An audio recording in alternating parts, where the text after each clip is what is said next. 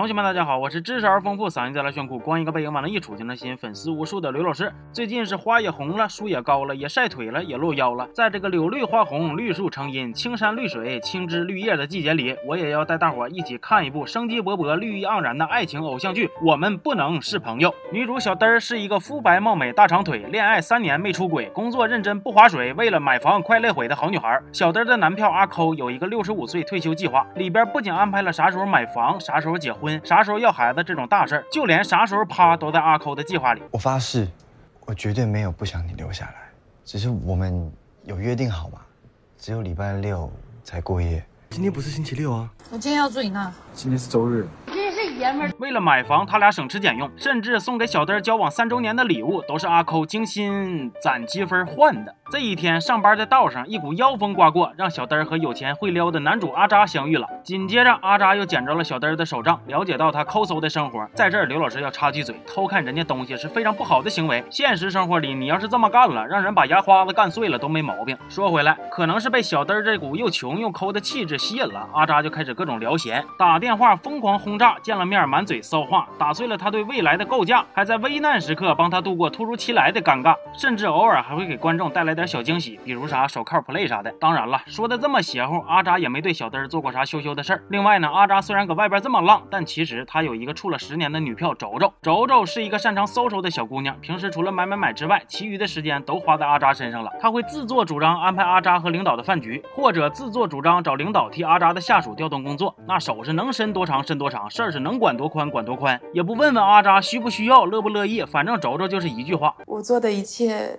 都是为了你。不仅如此，轴轴还会经常把妈妈临终托付阿扎照顾自己和妹妹的事儿拿出来说，以此敲打阿扎。在别人眼里，轴轴是阿扎的贤内助，但是在阿扎心里，轴轴就跟那没有口的三级头似的，心里边知道他这样是在保护你、帮你。不过带上他，你就是喘不上气儿。所以轴轴做的越多，阿扎越难受。那轴轴又不傻，能看不出来吗？但是对外还是装乐呵的。哎呀，轴啊，我知道你不是真正的快乐，你的水乳、隔离、防晒、粉底、眼影、眼线、腮红、口红、假睫毛都是你的保护色，我懂。为了挽回他俩岌岌可危的爱情，轴轴给阿扎准备了一个大惊喜哈啊！没想到吧？我要把你的房子卖了，完了换一个更大点的房子，这样咱俩的生活就有了一个新的起点。再说了，你马上不就要当 CEO 了吗？这样看着还有牌面，多好！另外，卖房子的事你也不用操心，我都联系好中介了。今天就是来通知你一声的，我是不是很贴心？哈哈哈！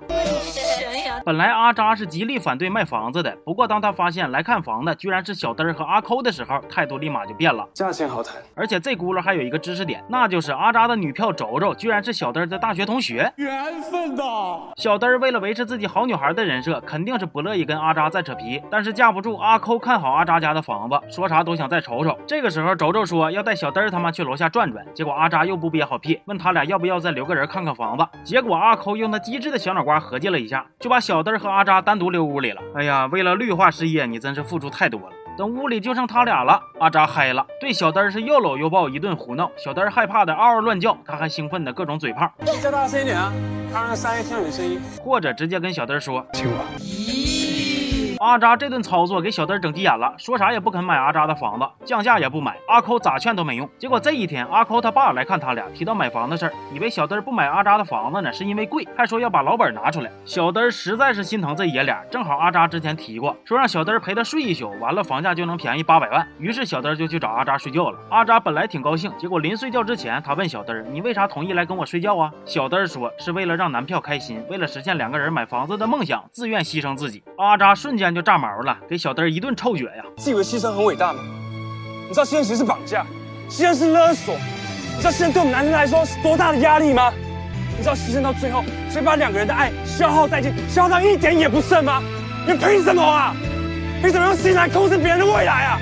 虽然我认为不是所有的女生都像他说的那么缺心眼儿，但是他所表达的观点，我觉得还是有一定道理的。而且现实生活中，这种接近于绑架的自我牺牲，不光是某些情侣之间有，就连亲人之间也一样存在。第三集的结尾，阿扎因为太生气，直接不卖房子给小嘚儿了。而另一边，虽然房子的事儿没落听，但是阿抠已经准备跟小嘚儿求婚了。这个剧的套路其实有点霸道总裁爱上我的意思，啥八百万睡一宿啊，各种壁咚，各种吼啊。而且估计很多同学听我叨咕完这些之后，会觉着这部剧挺毁三观的。这。几个人好像没有一个纯粹的正面形象。说实话，我看的时候也有这种感觉。阿扎就不用说了，妥妥的渣男呐，有女票还出去勾搭妹子，但同时他活得也挺憋屈。他对女票好吗？其实挺好的。看他女票手能伸这么长，就知道他平时得多纵容她了。可是女票却用一句“都是为了你好”，无限的渗透他的生活，把他拿得死死的。他想分手，但是因为很多外在的因素没法分。而小嘚儿呢，之前对男票那些看着都气人的条条框框无限顺从，但在阿扎出现之后，看似在反抗，实际上已经受到了阿扎的影响，开始质疑现在的生活方式了。我们今天省吃俭用那么多，